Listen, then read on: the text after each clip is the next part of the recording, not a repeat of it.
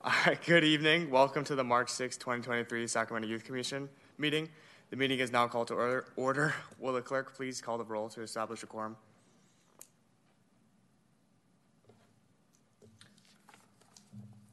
Thank you, Chair. Commissioner Bizrat,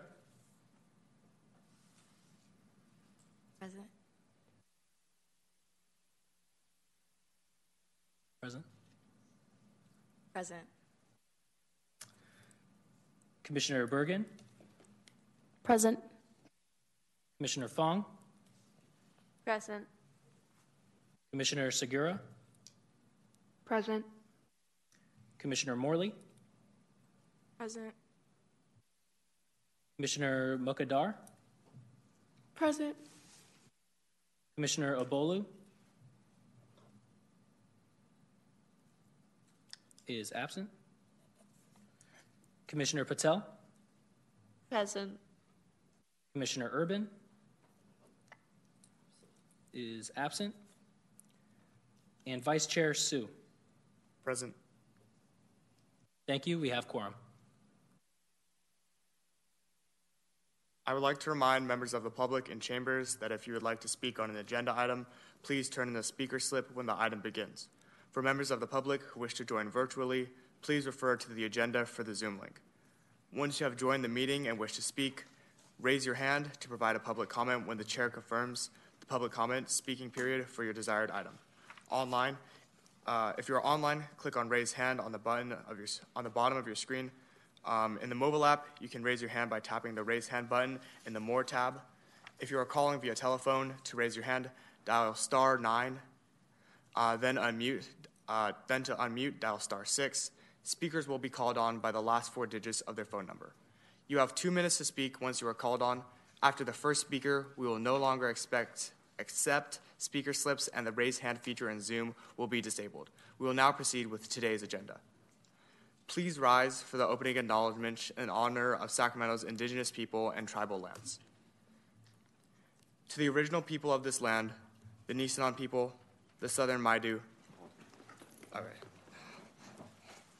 To the original people of this land, the Nisenan people, the Southern Maidu, Valley and Plains Miwok, uh, uh, uh, Patwin Wintun peoples, and the people of the Wilton Rancheria, Sacramento's only federally recognized tribe. May we acknowledge and honor the native people who came before us and still walk beside us today on these ancestral lands by choosing to gather together today in the active practice of acknowledgement and appreciation for Sacramento's indigenous people's history, contributions, and lives. Thank you. Please remain standing for the Pledge of Allegiance. I pledge allegiance to the flag of the United States of America and to the republic for which it stands, one nation, under God, indivisible, for liberty and justice for all.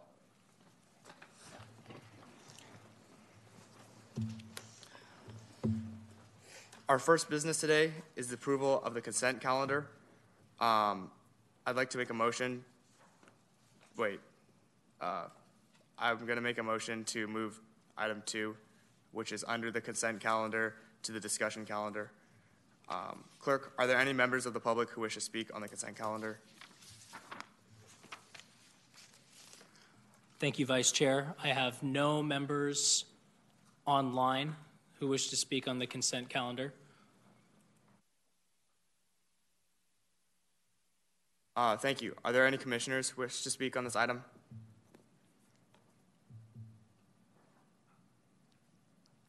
Is there a motion and a second for the consent calendar? Motion. Second that motion. We have a motion by Commissioner Segura and a second by Commissioner Bergen. Will the clerk please call the roll?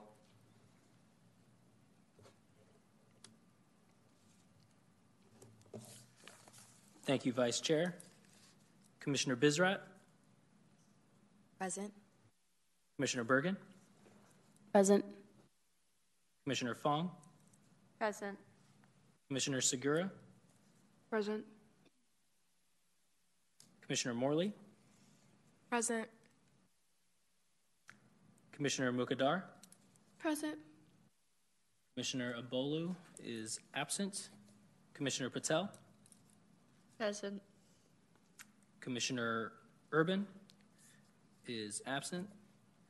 And Vice Chair Sue. Aye. Thank you. The motion passes. Um, We need to pass it. We're gonna do a poll. All in favor of the motion, say aye. aye. Aye. Aye. Aye. Aye. Thank you. The motion passes. Um, we will now proceed to the discussion calendar. Um, can I make a motion to move item number two to the discussion calendar? It's already been moved. Oh, it's been moved, right? Okay. It was just a request. Should be good. Oh, okay, okay. Okay, cool. Uh, Um, item number two is the presentation of the state seal of civic engagement. Is there a staff presentation?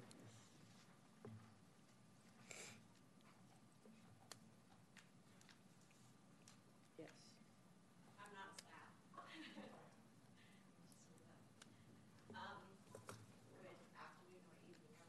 Um, I am Dr. Hewling Lee, and, oh, Excuse me, we're gonna put you in right front of the microphone. oh, Yep. okay. Here.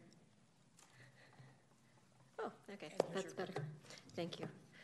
Sorry for that. I am Dr. Hewling Lee, and I am the Executive Director for Authentic Preparation Today, which is a statewide work group that consists of education thought leaders from all different corners of the education system. And we have been collaborating with the California Department of Education on the State Seal Civic Engagement um, since 2018. So I've been invited uh, to share a little bit about the State Seal civic engagement and progress so far. Um, thank you for all for having me. I'm going to skip ahead a little bit in terms of why this is really important, especially given the context that we've been operating in po- semi post pandemic, uh, with a lot of social unrest uh, residual from that. And there's also a need in terms of changing education to be more relevant, rigorous, and engaging for students. I think in general, there is a need for greater community engagement, there's greater need for student agency, and a greater need for students to understand the purpose of learning. And I, I believe that's where the State Seal Civic Engagement actually comes in. But there's also another need, which is understanding why education was created in the first place. There was a dual purpose. One was around economic productivity, and the other was preparing our youth for self governance. And we haven't been doing the second part as much anymore. So I want to read this quote a little bit to you uh, from one of the teachers uh, out of the Civic uh, Task Force report. What he said is there's not a magic power that comes down on your 18th birthday and hits you with a wand and says, Now you're a great citizen. Go out there and do it. You have to teach this. It has to be part of the culture of school from kindergarten through 12th grade. So I admire all of you guys here in terms of your participation in the decision making that's there, but that's not readily available for most students. Furthermore, uh, just to demonstrate this need, there really isn't an assessment of civic engagement and the ability for students to really participate as effective citizens. And the best assessment we have is from NAEP and its eighth grade civics. And what has shown for the last 30 years is that 85% of students have been uh, below proficiency uh, in understanding our governance systems and how to effectively participate in our democracy. Um, here's a little background on the State Seal Civic Engagement. It was created by AB 24 back in 2017, and it was approved, uh, the criteria was approved by the State Board back in 2020. And here's uh, some of the websites in terms of the criteria and uh, how the State Board had actually discussed it. Um, so there are equity challenges to civic learning. Our goal with the State SEAL civic engagement is that all students would actually have access to this State SEAL because, unlike most awards, this should be for all students, not just academically inclined. So our goal is for all students, but also I'll recognize, recognize like most, most things, there are civic opportunity gaps. The current reality is that not all students are interested or trust our governance systems, especially those who come from marginalized communities generally do not trust our governance systems, right? And so, in a lot of ways, from an equity perspective, we train our uh, communities to co conspire with the system to, cons- to continually marginalize the populations that don't participate. Um, we also have other barriers to this, which is schools and educators are actually hesitant, may not necessarily be comfortable with student voice and agency, especially for, for uh, teachers that may struggle with classroom management. Uh, we also understand that our education system skews how we value education in some ways, in the sense that math and English are what's measured and what's valued.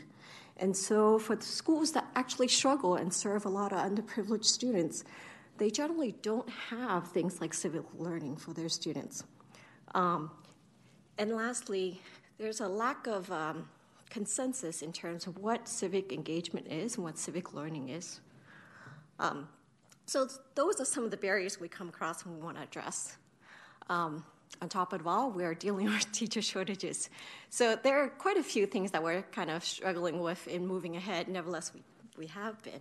Um, our statewide work group created uh, this state seal civic engagement implementation roadmap, um, which really kind of does a little bit of what the state seal civic engagement is, why it's important, but also laid out kind of these four guiding principles for how to implement it well. One is to ensure equitable, universal, and early access to state seal civic engagement, or civic learning rather.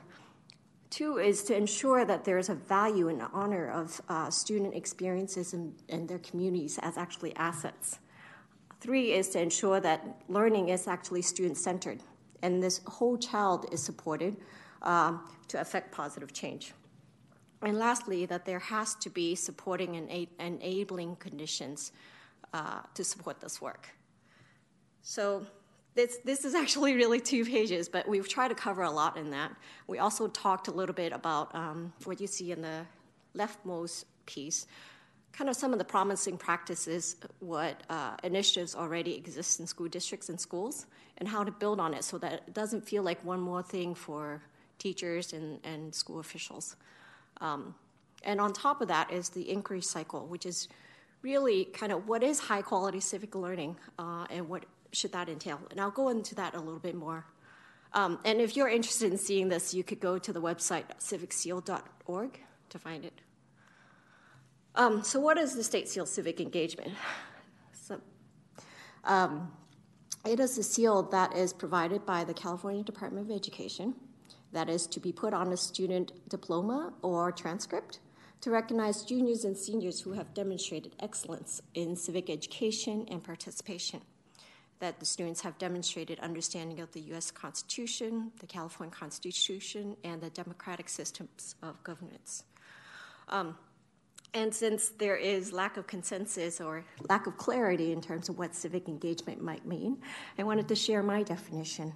Um, and what I, what I and I, I, do this because I have a, my Sac City client basically insists on sharing this each time because it, it, it, provides a little bit clearer perspective of what civic engagement should be. Civic engagement is really about participation in the decision making around us on matters that are important to us and impact us. It is actually students recognizing that each one of us matters and that each one of us counts in a democratic society, no matter what our background is and we have a right and a responsibility to use our knowledge and our voice to advocate, to speak up for ourselves, for others, for what is right, for what is good, and for our community needs, whatever that community is, whether it's your family, your neighborhood, your schools, or larger communities, your city, your country, especially for those who are less fortunate. Um, there are five criteria that is associated with the state seal civic engagement, and these are the um, criteria set at the at by the California Department of Education. The first one is just really baseline academics. Again, academics is not the driving factor for the state seal civic engagement, but we do want to make sure that the students are on track for graduation. Two is this, this basic civic knowledge in terms of functions and governance of local governments, uh, the role of citizens in a constitutional democracy, and democratic principles, concepts, and processes because it's important for you to actually access the systems of power in order to affect change. Um, but the most important part is this informed civic engagement project, basically civic uh, activities that students would engage to, to qualify for the state seal civic engagement. Um, and that students are not just checking off the mark and say, hey, I did something and I'm done, but that students also reflect on that, that uh, activity um, or set of activities or projects so that the learning actually happens, the reflection actually happens. And lastly, we want to make sure that there is a validation or kind of evidence that students have done work to, that reflects civic mindedness.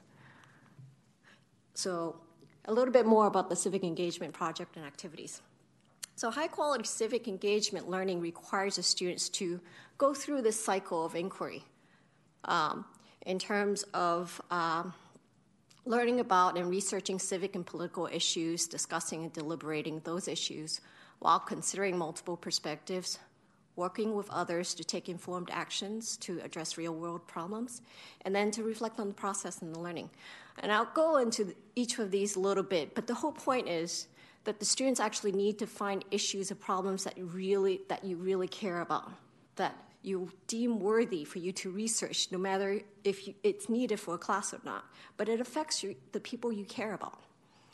Um, that you actually do the deeper research to do some of the root, root cause analysis and understanding some of the trends in terms of how it came to be, and therefore be able to kind of develop more robust solutions for. We also want you to be able to um, engage in civil dialogue to talk to others, whether it's your peers, the experts in the community, or anyone else who may be affected by what you're um, interested in learning more about. And that you come to some sort of conclusion um, and share that conclusion in some way, but that you also take informed action. So, informed action, we have added to emphasize that there should be some sort of engagement with relevant decision makers to make change. Um, because oftentimes, kids or students are not necessarily given the opportunity to actually uh, make recommendations to adults um, as equals and saying that I know something, I have evidence of it, I have researched it, and I deserve to be listened to. Um, and lastly, reflection. We want students to learn about yourselves, your community, how, by, how power dynamics work in our society, how you may have grown, how you might have impacted your community or the common good or not, because it's not that important whether you actually are able to kind of carry it through or not, but the fact that you actually had a chance to practice making a difference. Um, and that you have a chance to think more deeply in terms of what else could you have done to create a deeper and more lasting change. So, um, I believe you all are from different school districts. Um, but here are some of the things that we want the adults and organizations to help students and partner with schools to do. Uh, we want the adults to connect the school with community partners. Um, we want community partners to um, introduce problems or issues that they're struggling with that they could really use um, students to help with. To offer civic engagement opportunities, that means give time to actually listen to the recommendations that's there. Uh, and to mentor through that whole civic, uh, the state seal civic engagement process. And lastly, to recommend students and endorse students for the uh, state seal civic engagement. So I kind of talked about the inquiry cycle a little bit, um, but just to reiterate those points in terms of what are, what's really important, we just really want opportunities for kids to work with peers, or students rather, to work with your peers. Um, to better understand an issue that impacts a common good, um, that you could actually support your community through fur- further research and investigation. That could happen online through surveys, interviews, or conversations. Um, that you have a chance to practice civil discourse, to deal with conflict, to deal with differing opinions, not to just listen to your uh, echo chambers who believe the same views as you, but to actually explore differences um, and explore root causes of a problem to develop more effective solutions to community problems. Um, and to build public awareness of an issue um, to foster public support. And to, again, to engage with decision makers to advocate for your ideas or a specific course of action. And lastly, to reflect. Um, I'm going to skip this because I think oftentimes the what we've done in, in terms of supporting the work across the state is there's um, often a misunderstanding in terms of what civic engagement is and what service learning is. Oftentimes, I believe most of you are exposed to what service learning is, and oftentimes it's it's really about community volunteering or volunteering in the community, and that's great in the sense that you find an issue or community issue that you want to address and you want to do something about, but the difference with civic engagement is that we want you to go through that cycle of inquiry to actually make longer, uh, longer term uh, impacts in the community. Um, so the State Seal Civic Engagement just went through its second year of implementation. The first year, there were uh, around 5,000 students that, that received the State Seal Civic Engagement across the state. This past year, there were 10,000.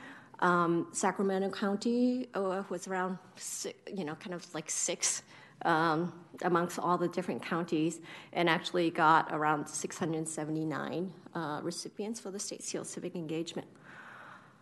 Here are the um, three districts and two charter schools that participated in the State Seal Civic Engagement this past year. Our hope is that there would be more uh, districts and schools participating. Um, these are Sac City's um, information. I've been supporting Sac City a little bit in terms of ramp up for the past two years. Um, so they had 14, well, nine of the 14 high schools participating. Um, and 96 uh, recipients of the State Seal Civic Engagement.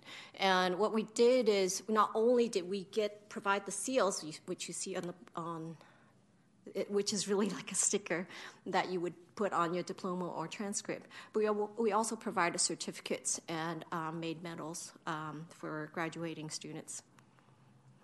So, if you want to learn a little bit more about the State SEAL Civic Engagement, there's two websites I would direct you to.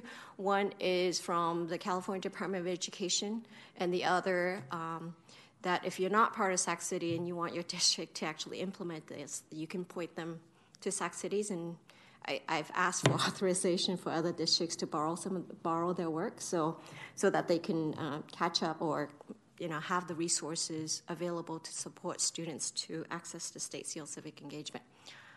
Um, this is the application pl- packet, and since then we've actually gone online. Um, everything is in uh, through a student web portal now, uh, but it's really the application process is really simple. It's a one pager of um, content information, contact information of the students and the recommenders, a quick summary of what the students have done, um, and and that's pretty much it. Now, the student reflection is a bit more, but it's really articulating the five steps that I talked about before in terms of what the project is um, and uh, what the students have learned along the way. And uh, for Sac City, it's also requiring for uh, peer recommendation or endorsement and an adult recommendation. It's kind of like a college essay. Uh, so if you're a junior, I don't know what grade grades everyone is, but if, if folks are juniors, they could actually take all the information from the reflection and um, send it as their personal statement for colleges. Uh, so we've again we've changed it to a, a internet portal, a student portal this year. And this is usually the timeline in terms of when students uh, would work on their projects, usually between January and March, and then they just, that application process should be fairly quick. Um, and then they get the seal for their diplomas or transcript by uh, May. Uh, that is it. Um, I'm happy to answer any questions you may have or comments. Um, thank you so much for the presentation. It was awesome. Um, are there any commissioners who wish to speak on this item?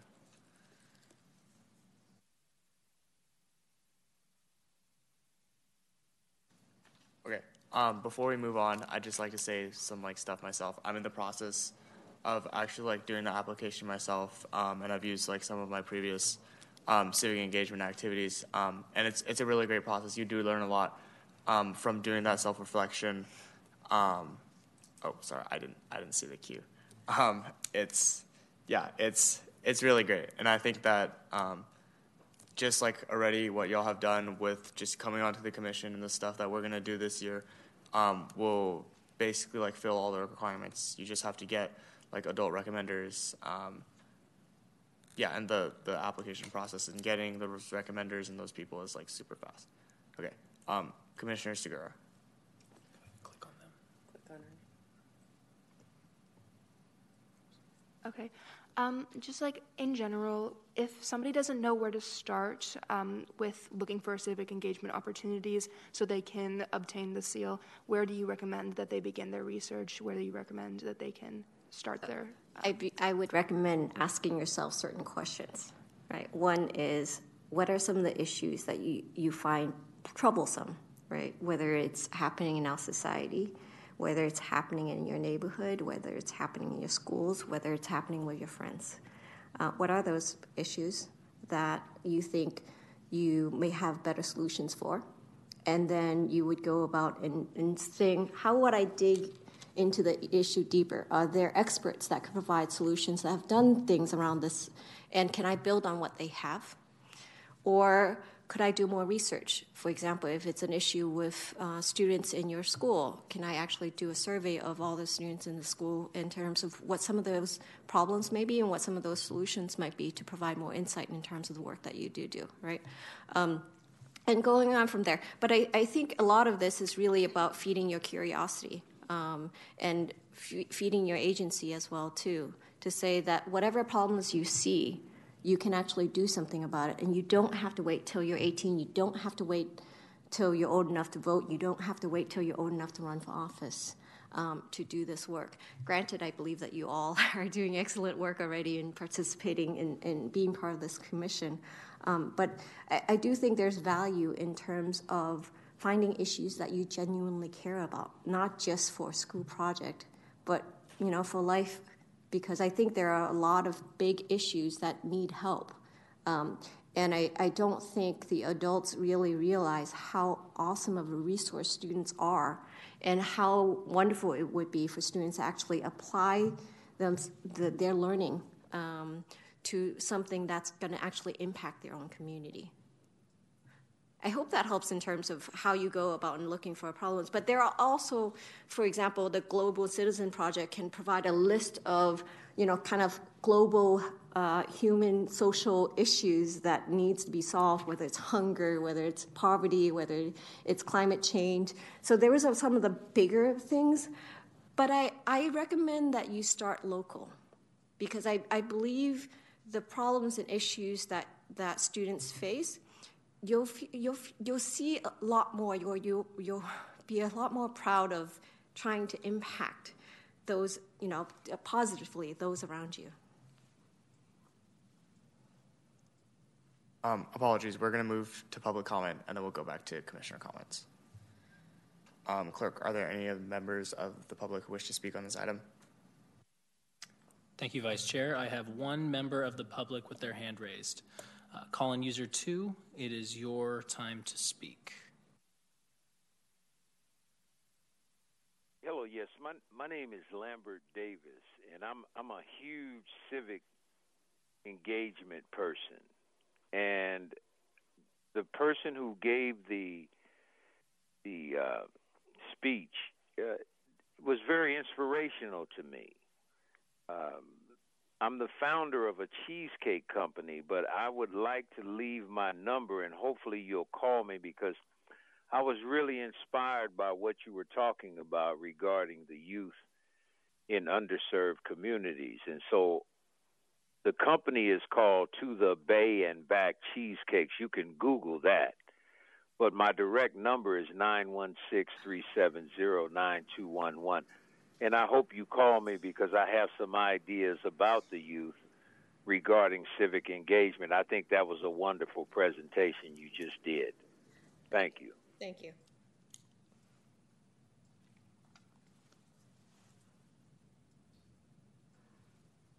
Chair, I have no more speakers with their hands raised. Uh, thank you, Mr. Davis, for that public comment. Um, now we'll move on to commissioner comments again. Um, Commissioner Bizrat. Well, I think that your presentation was really inspirational. Civic engagement is incredibly important for the youth, especially since they will be our future leaders. Um, I had a question regarding the criteria for the seal. Um, so, when students do apply, the projects that they start, do you provide assistance for whatever they want to embark? So I should note that in terms of participating for the State Seal Civic Engagement, each district or charter school has to opt in. Um, so for the students in those uh, called LEAs or local education agencies, um, they have to define their local criteria. The state has provided a baseline uh, in terms of that criteria, but um, each district or charter can adopt that and can go a little bit further. Um, and so I, I mentioned I support Sac City for the work um, to kind of set things up, and I, offer it to, if you are not part of Sac City, to go to your district and say, hey, if you want to copy any of these documents, you don't have to start from scratch and reinvent the wheel. Um, so I think there's that. I, I don't know which district you're in, um, but I hope that each district will have support in doing that. So in, in, in Sac City, I made sure that every kid or every stu- high school student will have access to a site coordinator um, to support them through it. If there are questions that anyone doesn't know um, how to move forward with, I back them up. Um, there's also student ambassadors that we support so that if students are more comfortable talking to students, they can do that as well too. Um, and last year, I also provided office hours. So I can't say for your district in terms of what your district is willing to do or willing to support for. Um, if you want me to talk to someone in your district, I, would be happy to if you provide me context to it. Um, Commissioner Fong.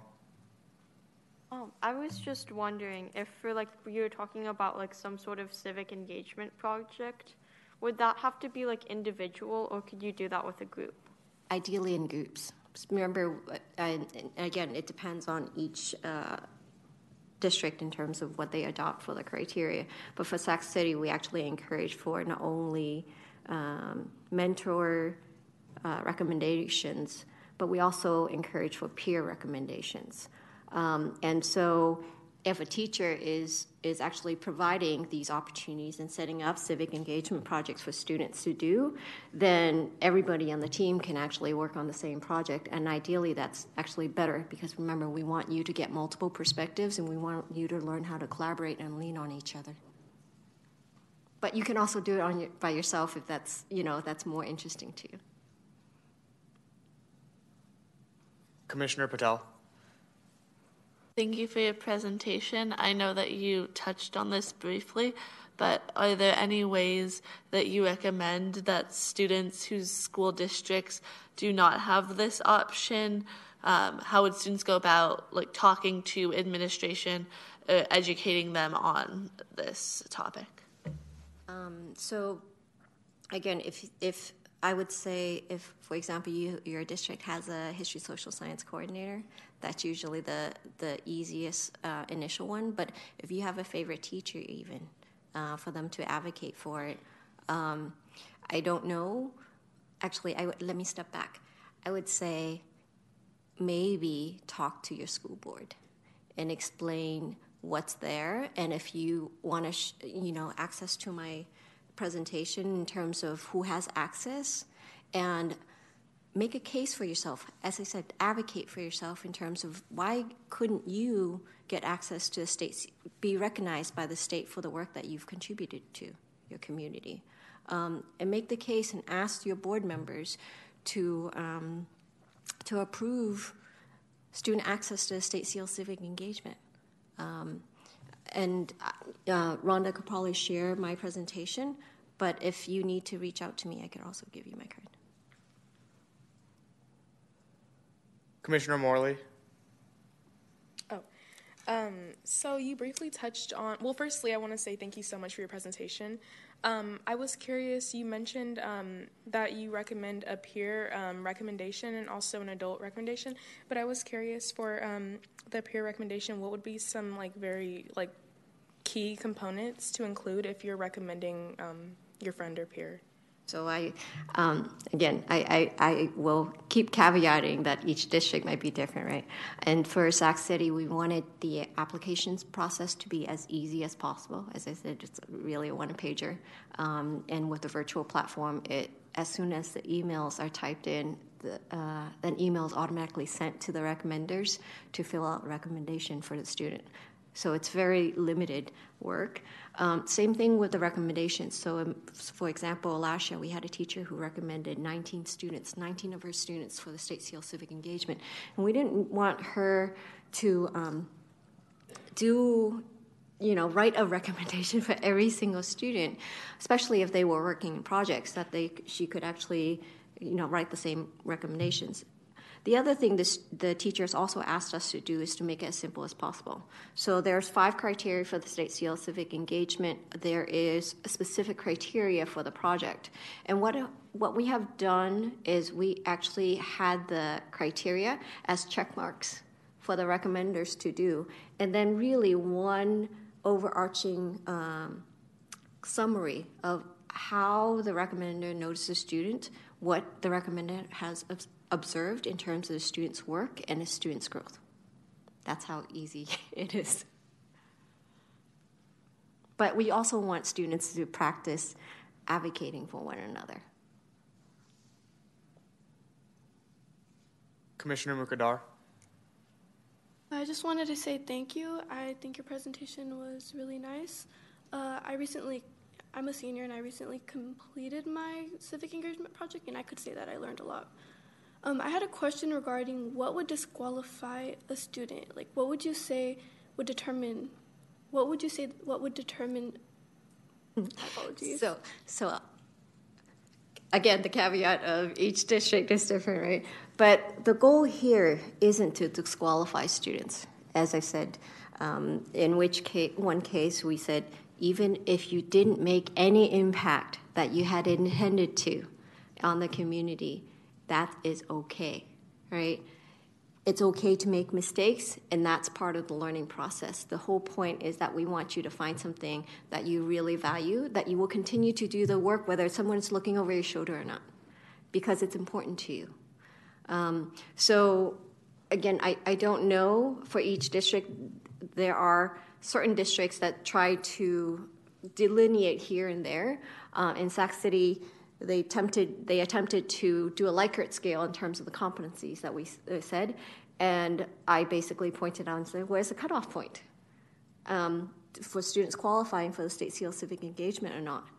So to me, is if you actually did those competencies, if you demonstrated those knowledge and skills in terms of trying it out, then you qualify. This isn't this isn't one of those awards that's about you know somebody beating be- being better than somebody else. It's not about the academically inclined and saying, you know, kind of like this is the highest ranking score of every everybody else. We are really trying to prepare students to engage, to be motivated to do something positive in their community. So this is not to turn students off. Awesome. Um, this item is receive and file, so no vote is required. We'll move on to the next item. Thanks, everyone. Item number three is the Youth Parks and Community Enrichment uh, Division and Youth Development Framework Overview. Is there a staff presentation? Yes. Good evening, members of the Commission. My name is Monica Blanco, and I'm the Youth Division Manager with the Department of Youth Parks and Community Enrichment. Um, a little bit about me is I've worked in the field of parks and recreation for a very long time and been a member of this department since 1994. I have a degree in recreation administration from Sac State.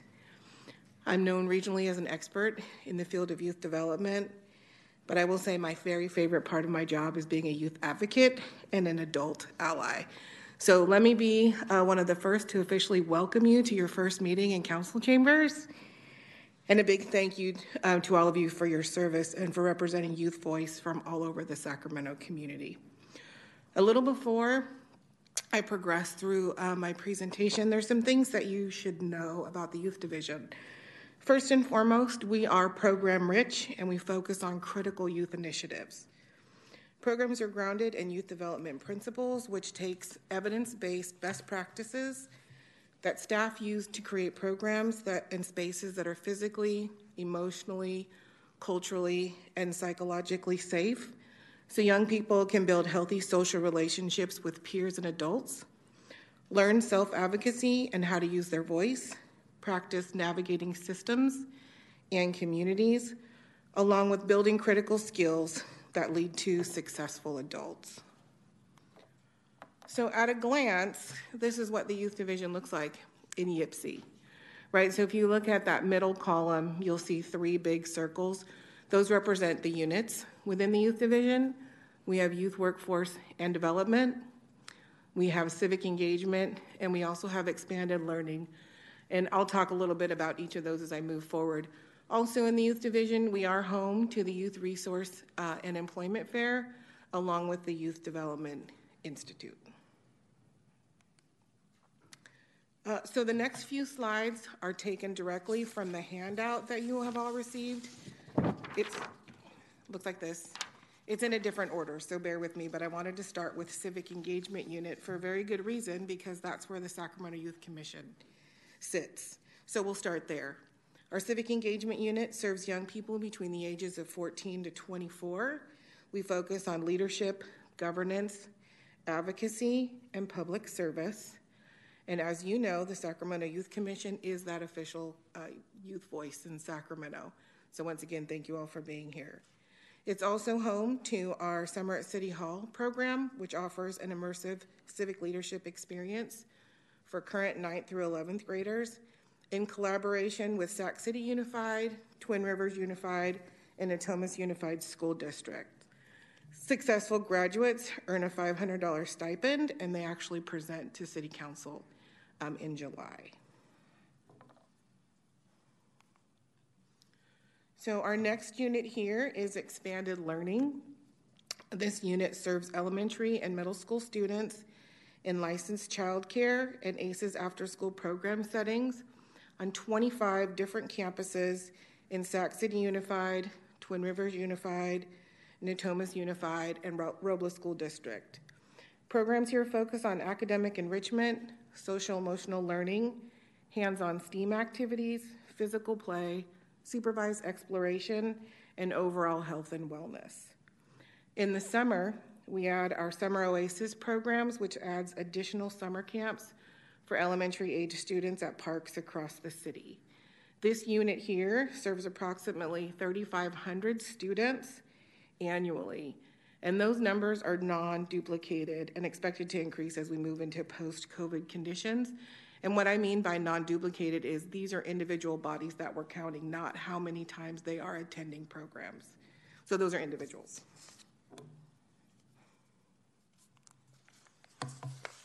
Okay, and here we have our workforce development unit.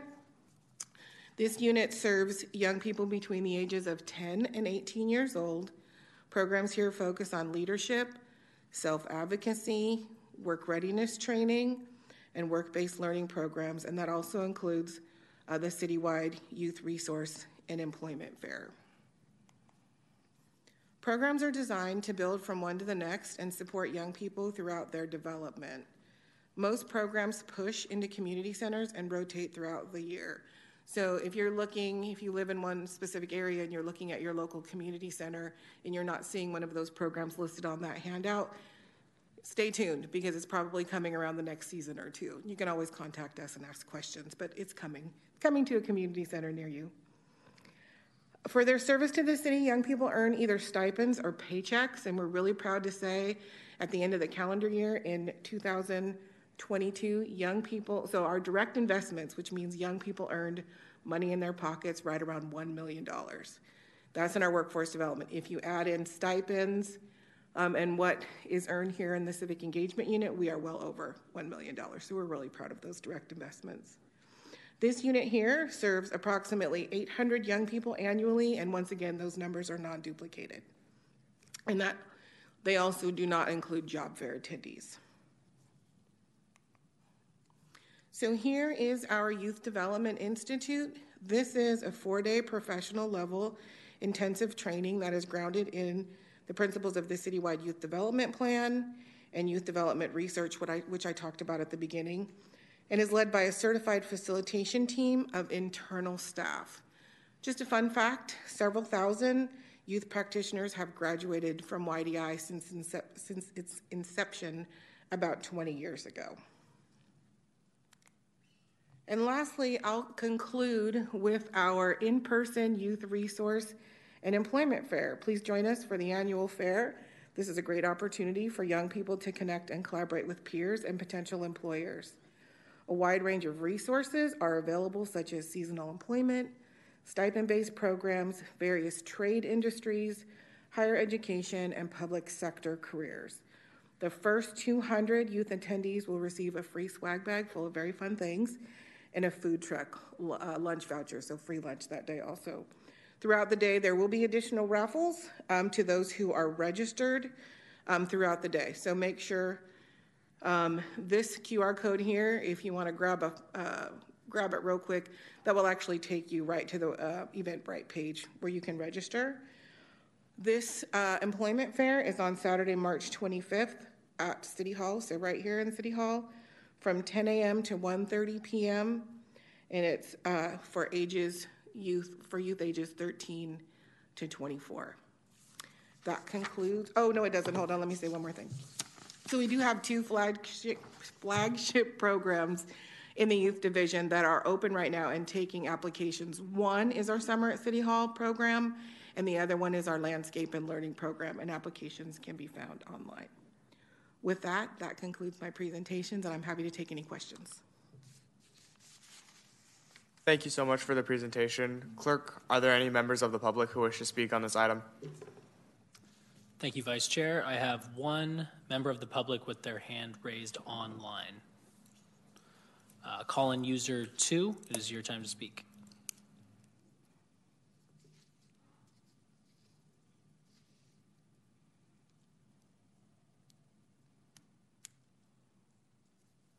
Call in user two. Hello? We can hear you. Yes. Uh, this is Lambert again. And as a, a person who has studied Yipsy for decades, actually, because I grew up here. Uh, there used to be more outreach to the Del Paso Heights community. Um, Twin Rivers was not called Twin Rivers when I was growing up. It was called Grant High School District. And when it became Twin Rivers, people from Del Paso Heights thought that Twin Rivers was more focused on Rio Linda and Elverta than even Del Paso Heights, where they're located. So when I hear this person give a great presentation, I want to make sure that that information is going to Grant High School. Grant High School is 91 years old this year.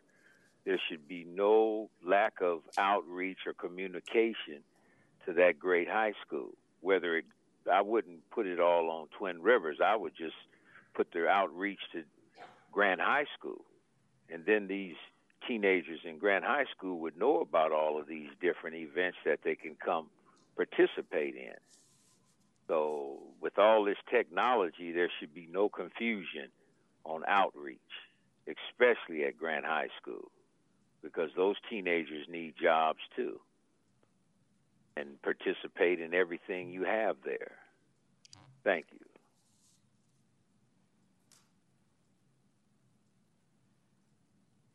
Thank you for your comments. Vice Chair, I have no more members of the public with their hands raised, and I have no speaker slips. Thank you, Mr. Davis, for the comment. Are there any commissioners who wish to speak on this item?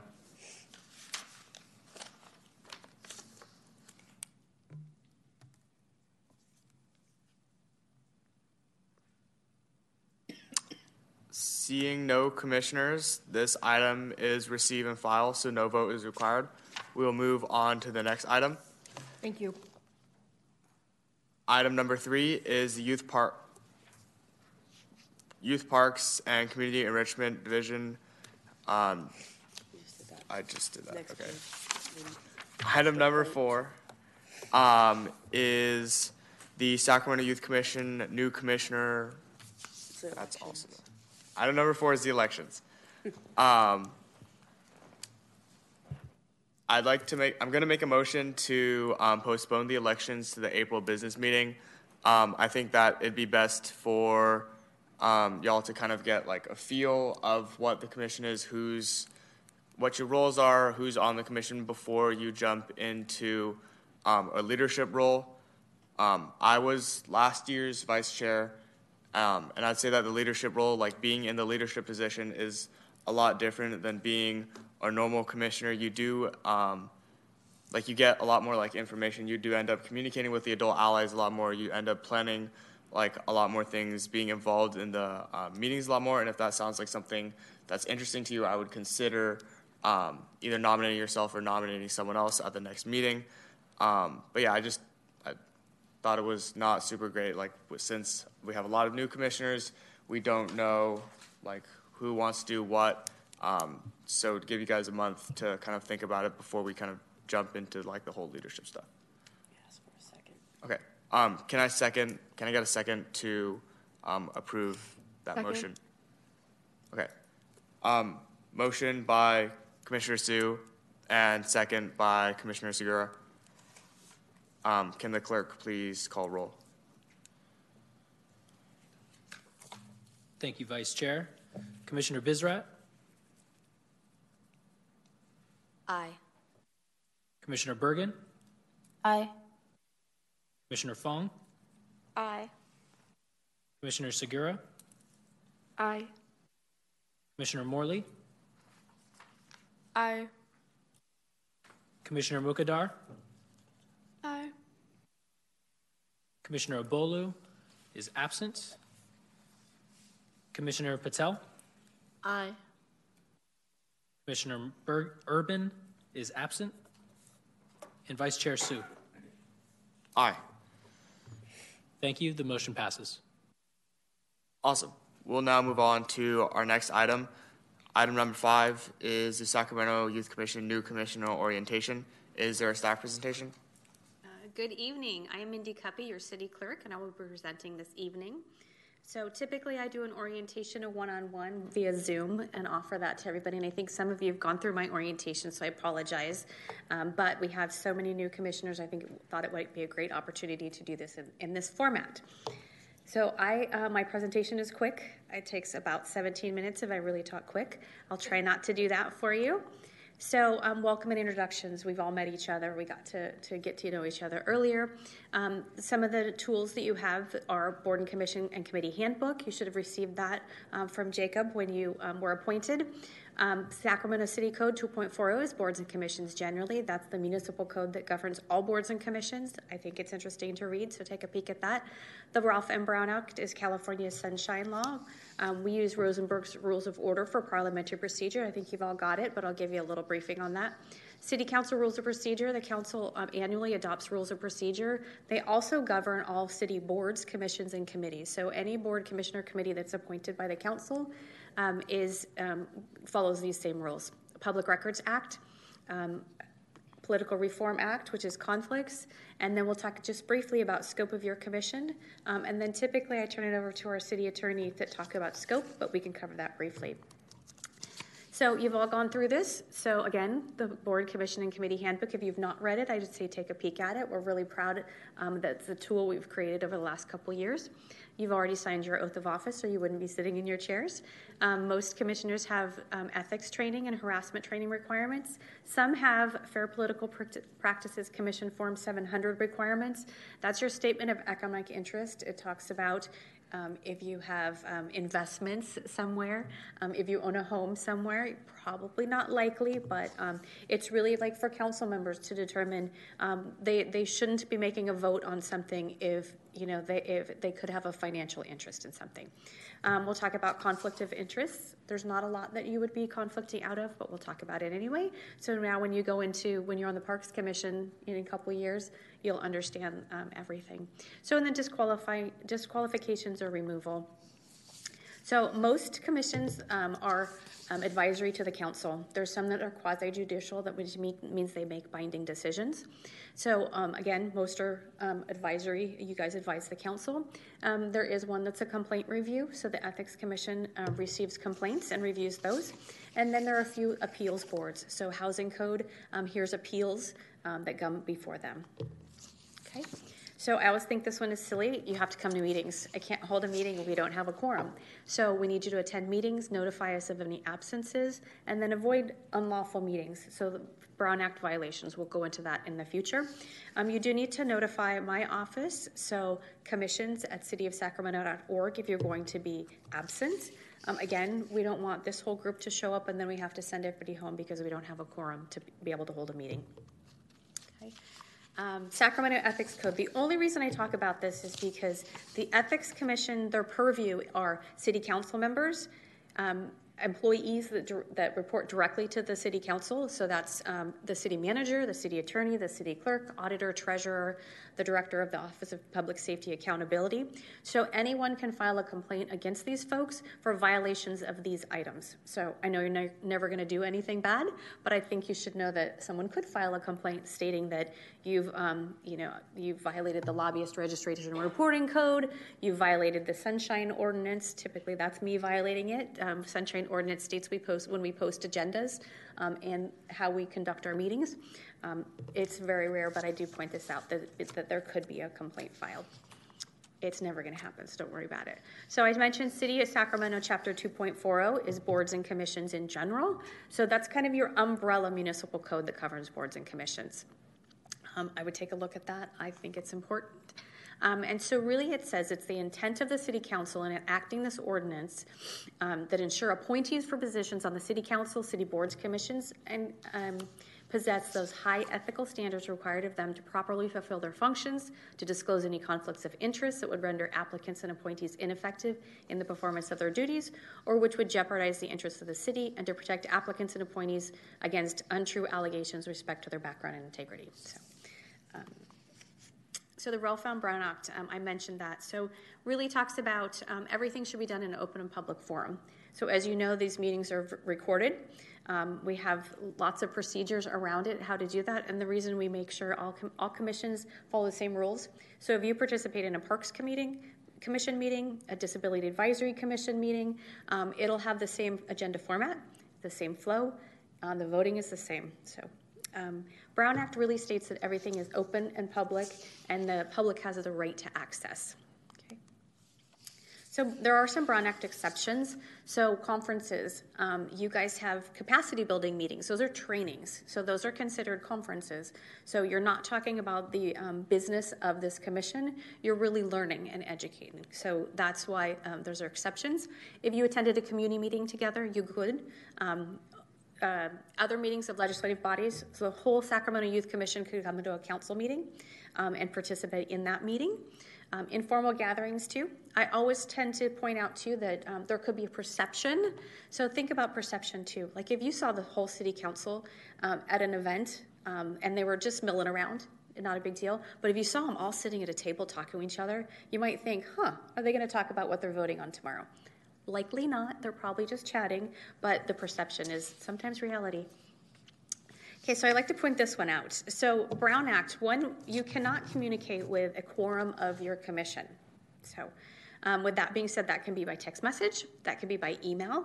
You'll probably notice when you get emails from us, um, they're always blind CC. That's so you don't inadvertently reply and say, Oh, yeah, that's great. I'm so looking forward to voting on that. I'm definitely in favor of it. You would be inadvertently talking about the business of your commission outside the public forum. Okay, um, there's ways to violate them to violate the Brown Act. Um, inadvertently. So, in this example, in the very top, so Green Lantern talks to Batman, Batman talks to Superman, Superman talks to Wonder Woman, Wonder Woman talks to the Flash.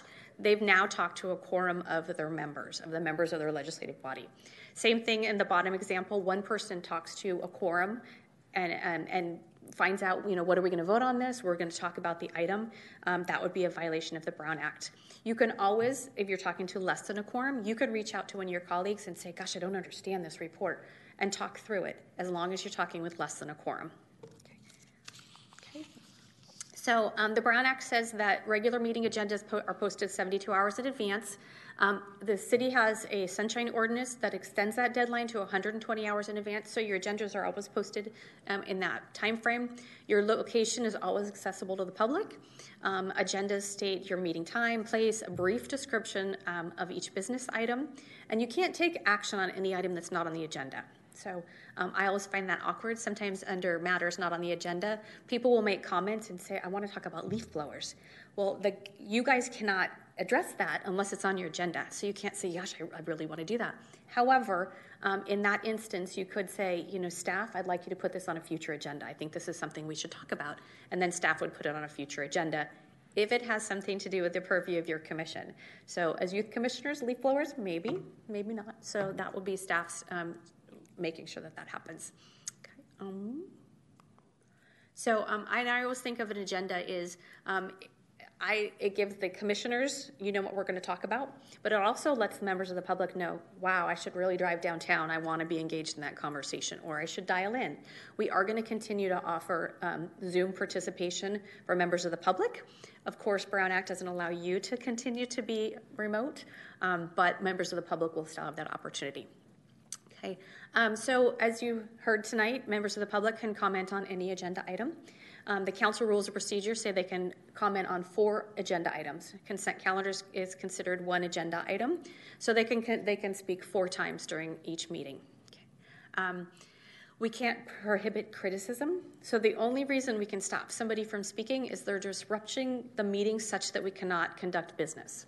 Okay, so they can yell at me, they could they're not going to yell at you guys, but sometimes people don't like what the council does, um, and they do make, um, they are vocal about that. So um, we cannot stop that meeting unless they're actually disrupting the conduct of business.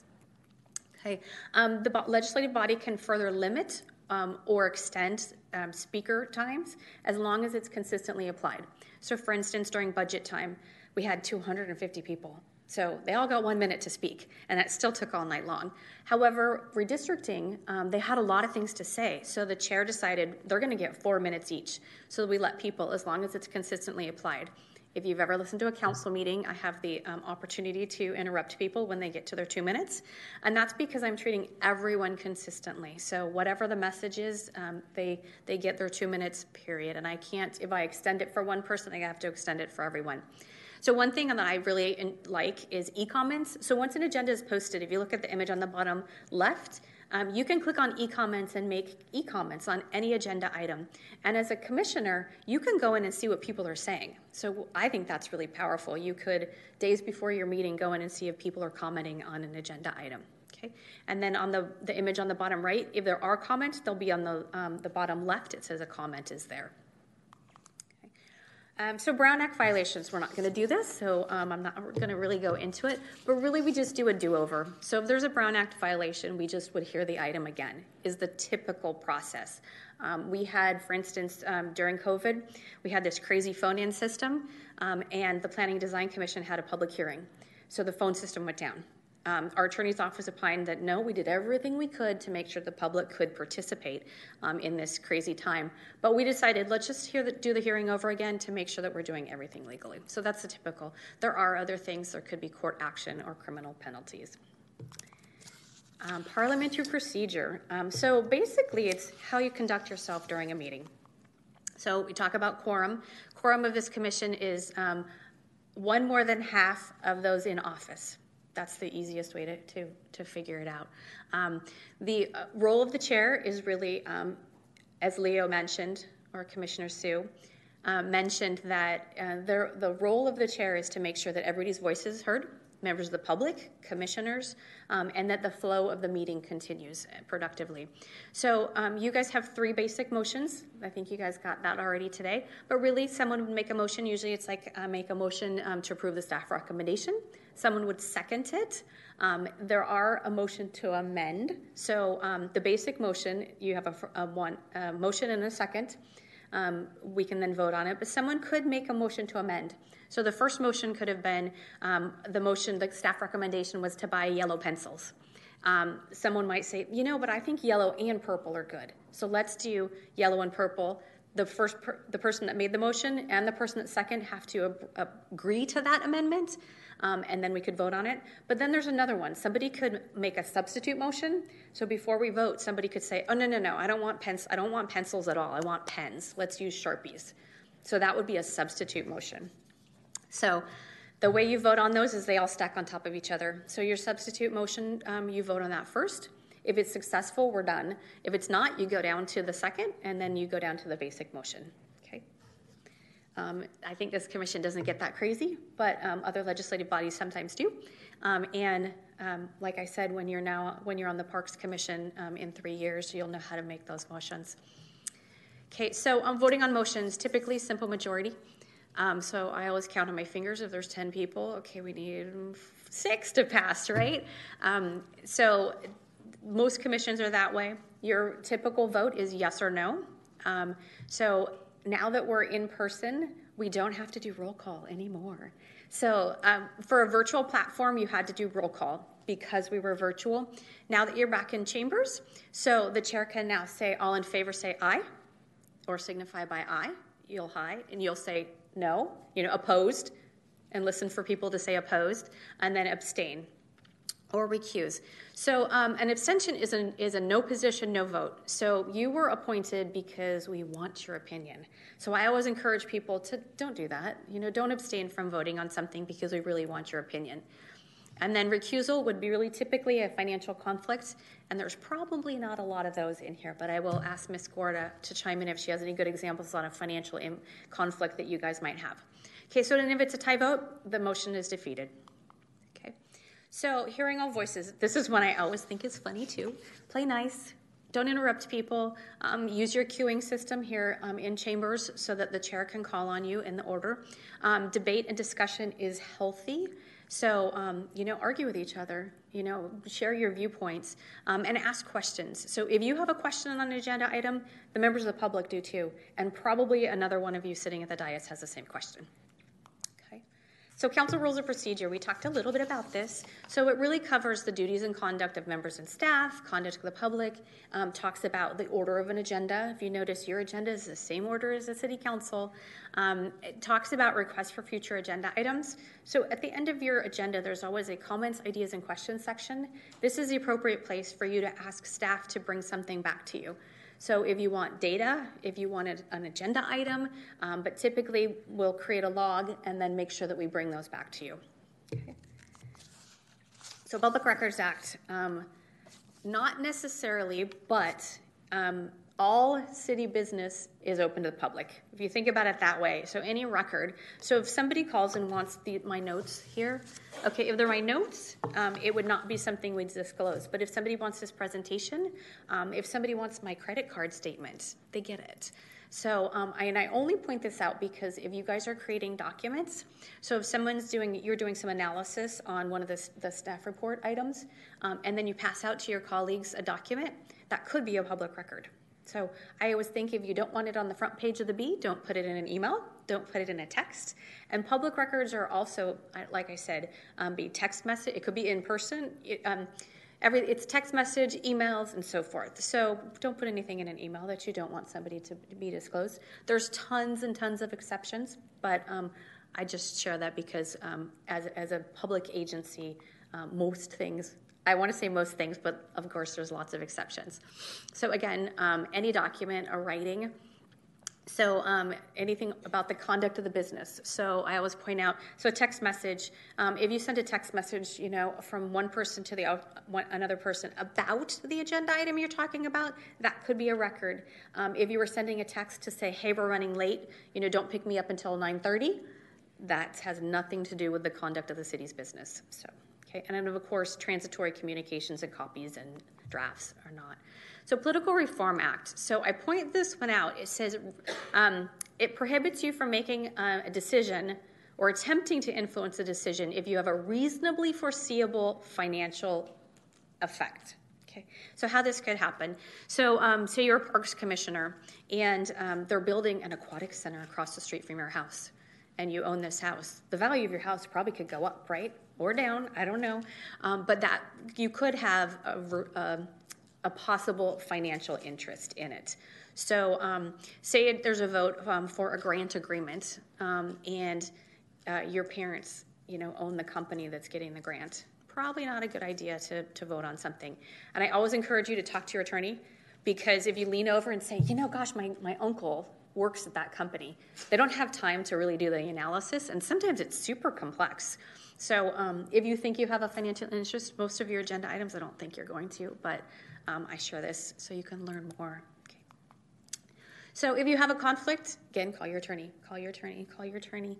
Um, and, and you could recuse from an item, um, but if you think you have um, a, a conflict, reach out to the attorneys. Um, so, your board, commission, or committee scope. So I encourage you to go to the municipal code. So the municipal code is the laws of the city, and take a peek at what your code says. So um, our websites can say different things, but the code is actually the black and white. That's where that's, that's what it, where it is, um, and so that's online. So the Youth Commission. Here's the purpose of your commission. Um, so we were established for providing advice on matters related to youth, which is defined as individuals between 14 and 24. And so the powers and the duties of your commission, I'm sure you guys are all familiar with this, but really it's to make recommendations to the city council. Okay. Any questions on that? Um, I plug the handbook again. We're really proud of what we've created. There's um, a handbook to take a peek at. Um, if you haven't read through it, at least take a look at the table of contents so you know where things are. And then in the very back, there's a lot of resources. So if I have completely intrigued you and you want to learn more about the Ralph M. Brown Act, there's links in, in this document to some, some more data. Um, the, the Brown Act is one that um, is a League of California Cities document, and it's written in really easy terms to understand. It'll talk to you about closed session agendas. So if I've really intrigued you about the Brown Act, go there and find out more. Okay. And um, that concludes my presentation. I'm available for questions should you have any. Thank you so much for your presentation. Um, clerk, are there any members of the public who would wish to speak on this item? Thank you, Vice Chair. I have one member of the public with their hand raised online. Uh, Mr. Davis, it is now your time to speak. Yes, this is uh, Lambert Davis again. I'm I'm very familiar with how many times I can speak, and I, I actually learned that from listening to Mindy. The actual uh, I'm speaking to the Youth Commission now.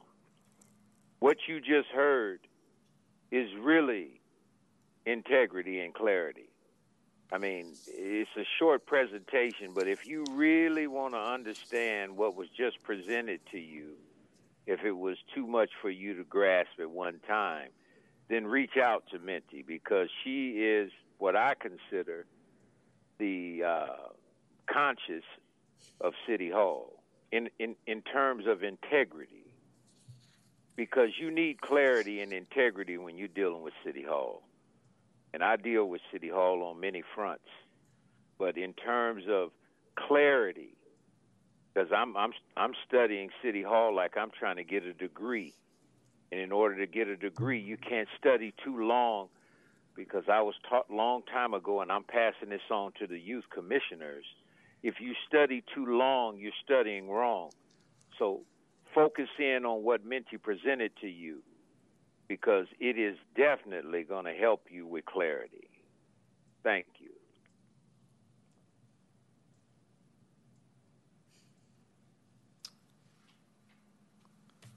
Thank you for your comments. Vice Chair, I have no more hands raised online, and I have no members of the public in chambers. Thank you for the presentation again. Um, are there any commissioners who would wish to speak on this item?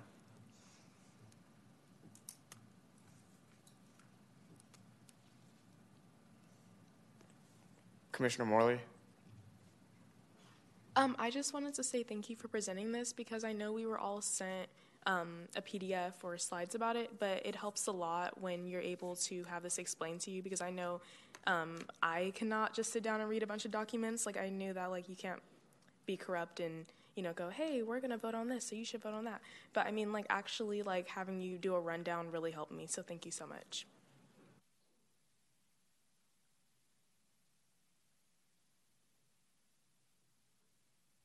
Seeing no other commissioners, we will move to the next item. The next item is commission comments, ideas, and questions. Um, this is basically where we just go through. Um, the clerk will call roll, and you just talk about what you've been doing recently to engage in your community, uplift youth voice, and stuff like that. I know it's our first meeting, so this may not be like the number one on your priority list, but for future meetings, this is what we do um, at the very end, just to kind of get a feel for where everyone's at um, and kind of share what we're doing um, as youth commissioners in our community. Yeah. So, uh, clerk, will you call roll for the commissioners?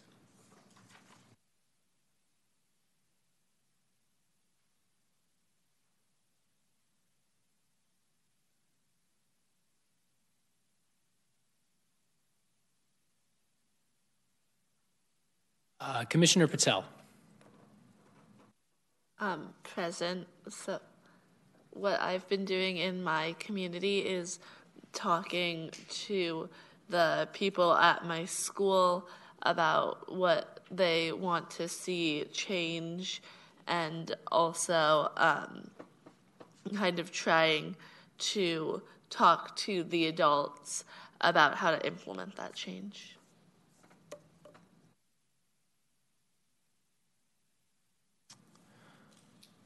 Commissioner Bizrat. Um, well, mainly what I've been doing recently is as um, part of ASB board at my school, I have been gathering what types of, similarly to Malini, um, what my peers are interested in seeing, change that they want to see, and getting in contact with um, local representatives, mainly District 1 representatives, um, to see if th- we can implement new programs or new enrichment activities for my peers to participate in so that they're more involved with their community.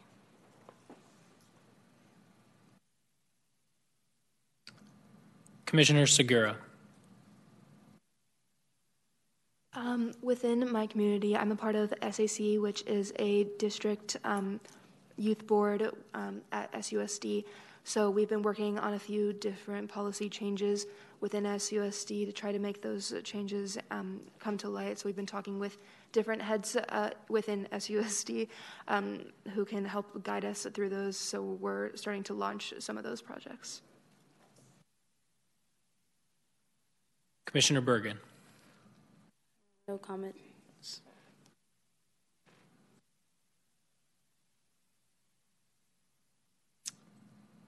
Commissioner Fong.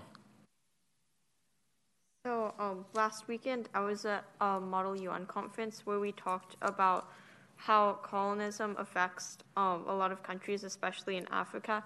And then we specifically talked about climate change and mental health and how we can get like infrastructure throughout the world instead of just in more developed countries. And then a more recent develop is I've been working with my Girl Scout troop. We're in the beginning of working on our Silver Award and we're doing train derailments and trying to change policies so that there's less likelihood of train derailments, which can negatively impact the environment and neighborhoods. Commissioner Morley.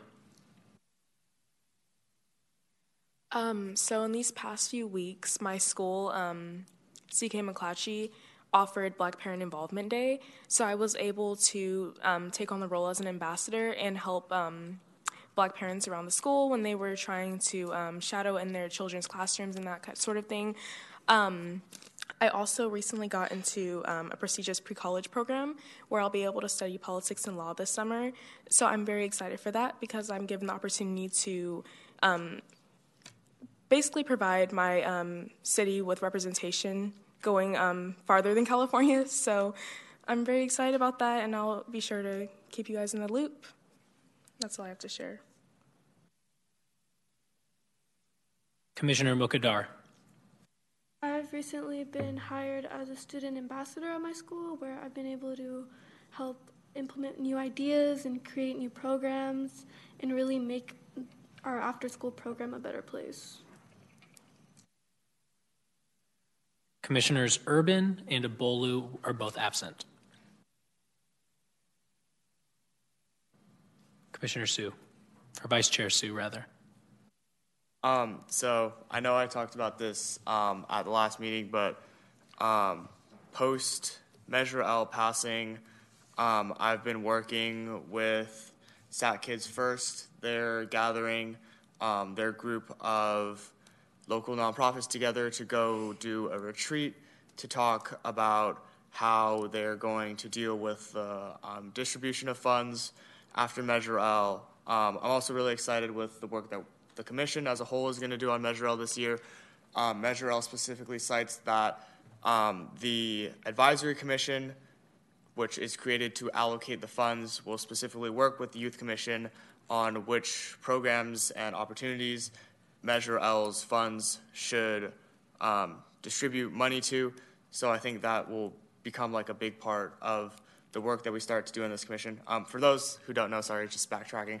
Um, Measure L um, creates a youth um, funding, a youth source, a permanent source of youth funding inside of the city. It takes 40% of the projected annual cannabis funds and gives it specifically to youth, targeting um, underrepresented youth and youth from minority communities. Um, this is what like I did my um, civic um, engagement project on. Um, so yeah, I'm just looking forward to integrating those two parts of like my civic engagement and trying to get y'all so we can really um, make some positive impact on where we're going to allocate these funds for Measure L. Yeah.